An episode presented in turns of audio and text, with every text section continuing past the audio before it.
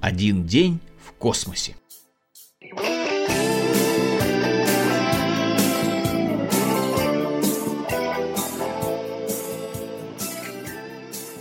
Победив проблему армии, я ненадолго свалил в деревню, а 1 сентября уже встречал своих повзрослевших учеников. Будни закрутили меня с новой силой. А в моей жизни произошли, кстати, некоторые изменения. Я съехал от родителей, и мы с моим приятелем Владом стали пополам снимать квартиру, которая потом станет базой для нашей организации. Хотя я опять пахал две смены, денег все равно не хватало. Короче, срочно нужна была подработка – Тут весьма кстати пришлись связи нашего соседа, работавшего главным инженером в гостинице «Космос». Эту гостиницу построили рядом с ВДНХ вместе с французами в 1979 году к открытию Олимпиады.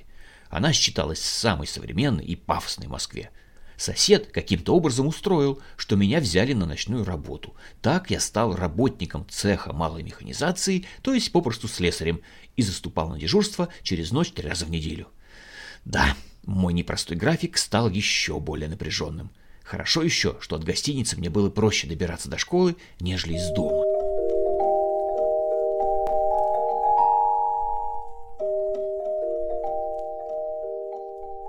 Гостиница была оборудована передовыми на тот момент технологиями.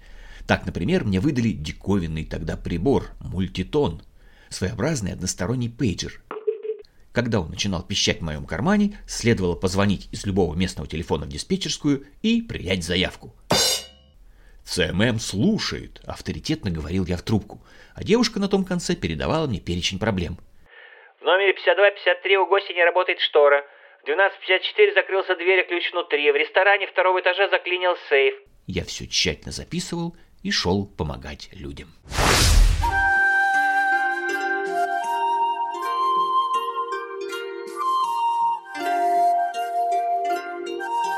Миниатюрная японка так резво сложилась пополам в поклоне, что я от неожиданности чуть не выронил свой чемоданчик с инструментами.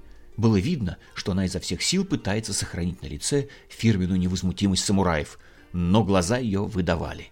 Они тревожно косили в сторону двери. Она ключи в двери оставила изнутри, а дверь захлопнула. Полная горничная подошла к нам и покачала головой. Говорит, у них в Японии ключей таких больше нет. Вот врушка. С забытыми ключами была беда. Двери в гостинице были устроены так, что снаружи их не открыть, если внутри вставлен ключ. Благодаря этому странному инженерному решению у меня каждый вечер было полно вызовов. Я неторопливо стал доставать из чемоданчика инструменты, продолжая болтать с горничной. А наша японка совсем разнервничалась и уже даже этого не скрывала. «Что это с ней?» — недоумевала горничная и внимательно посмотрела на дверь. «Ой!» Ее глаза вспыхнули ужасом, и она показала мне дрожащим пальцем на струйку дыма, выползающую из-под двери. «Russian Electric самовар», — виновато объяснила японка. Она жестами показала, что хотела попить чаю и решила опробовать купленный тут же в гостинице сувенирный самовар. «Скорее!» — заорала горничная, но я и так уже приступил к вскрытию номера. Дело было нехитрое, и вскоре мы с горничной уже несли завернутый в прогоревшую скатерть самовар на помойку. Японка благодарственно сложила ладони на грудь и опять согнулась до пола.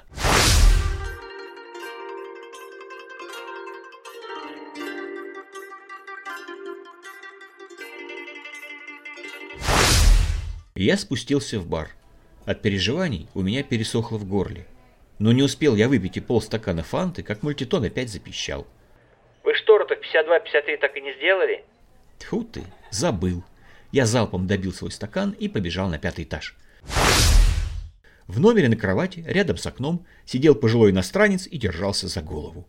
Местная дежурная сообщила, что гость хотел закрыть штору и сильно дернул поводок. Весь карниз не выдержал и свалился бедняги на голову. Я починил шторы и медленно и доступно показал, как это все работает. За поводок не надо дергать, надо брать и тянуть вправо или влево, объяснял я. Вот так, понятно? Yes, сказал иностранец, посмотрел вверх, схватил поводок и силой его дернул. Карниз повторил свой полет и на этот раз приложил гостя по лбу. Он охнул и осел на пол. Я снова починил шторы и вышел, не оглядываясь. За спиной кудахтал дежурный, отпаивая постояльца водой.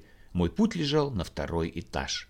Там хронически заедал замок сейфа, в который складывали выручку. И когда приходило время сдавать кассу следующей смене, также хронически возникала паника. Кассирша растерянно дергал ручку сейфа, наугад тыкала в кодовый замок, а администратор обреченно набирал номер нашего цеха.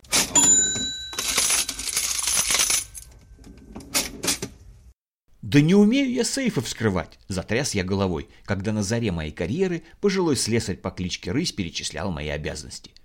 «Так тебе и не надо!» — ухмыльнулся он. «Ребята еще год назад этому сейфу заднюю стенку отпилили. Ты руку туда просунь и изнутри задвижку открой. Только денег не бери, заметут.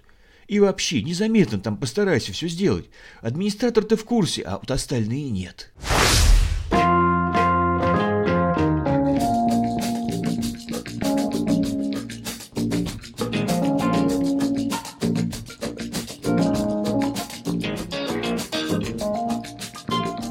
Мешайте мне здесь!» Я выгнал из комнаты кассиршу, отодвинул сейф от стены и мигом его открыл изнутри. Потом еще минут пять для порядка погремел инструментами и позвал кассиршу принимать работу. Та в слезах чмокнула меня в щеку и незаметно сунула мне в руку мятую трешку. Отлично. Завтра будет на что поесть. Примерно в 4 утра меня разбудил стук в дверь нашего цеха. Кого черт несет? Обычно к этому часу заказов больше не бывает. Чертыхаясь, я пошел открывать дверь. На пороге стояли невзрачные молодые люди с неприятными глазами. «Михаил Анатольевич?» Тот, который повыше, посмотрел свой блокнот. «У нас к вам пара вопросов. Просим пройти к нам». Меня повели коридорами куда-то вглубь, и вскоре мы оказались в совершенно пустой комнате, где кроме нескольких стульев и старого письменного стола не было ничего. Окон там тоже не было. Вот попал. Это же КГБ, подумал я.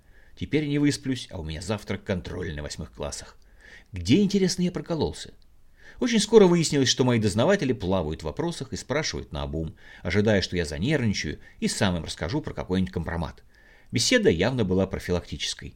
Примерно через час они, осознав, что толку от меня нет, для порядку предложили мне докладывать, если что, и отпустили в свояси. Сон мой был перебит, и я решил на остатки подаренной кассиршей трешки выпить коктейль в баре. Я подошел к стойке, взгромоздился на стул и стал цедить из высокого стакана жидкость самого праздничного цвета.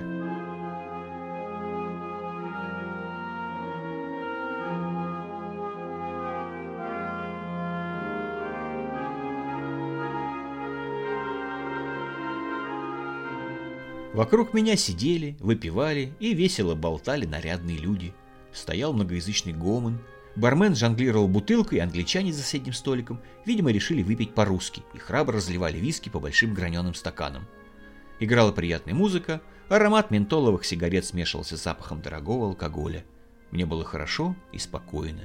Серый город там за стенками казался иллюзией, как и вся эта грязная зима. Я смотрел сквозь стеклянную стену бара на улицу, и внезапно мир за окном преобразился. Засверкали огни, по дороге помчались неведомые мне автомобили, а тротуары оказались заполнены людьми, выглядевшими точь-точь, как иностранцы вокруг. Я с приятным ужасом растерянно смотрел во все стороны и никак не мог остановиться, пока взгляд не зацепился за монумент покорителям космоса. Фу, хоть что-то знакомое. Я моргнул. За окнами колыхалась предутренняя тьма.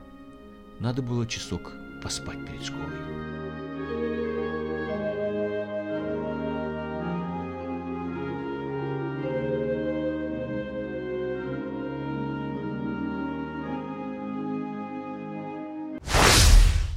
В 6.30 проснулся, скатал спальник и засунул его в шкафчик. После бессонной ночи надо было срочно прийти в себя.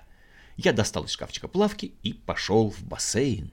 Он располагался на минус первом этаже прямо рядом с нашим цехом. Я быстро переоделся и плюхнулся в воду. Энергично проплыв туда-сюда между пожилыми иностранцами, я вскарабкался на бортик.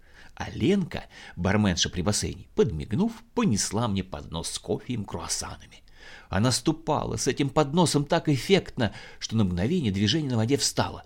Все глазели на эту красоту. Подойдя ко мне, Ленка присела и поставила поднос прямо на бортик, а хору голосов и лесу поднятых рук объяснила, что это спецобслуживание и больше никому не положено. Под градом уважительных взглядов я позавтракал, потом вернулся в цех, надел костюм и поехал в школу.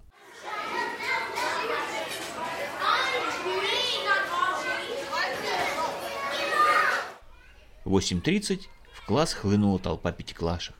«Здравствуйте, Михаил Анатольевич!» «Здравствуйте! Садитесь!» Новый день начался.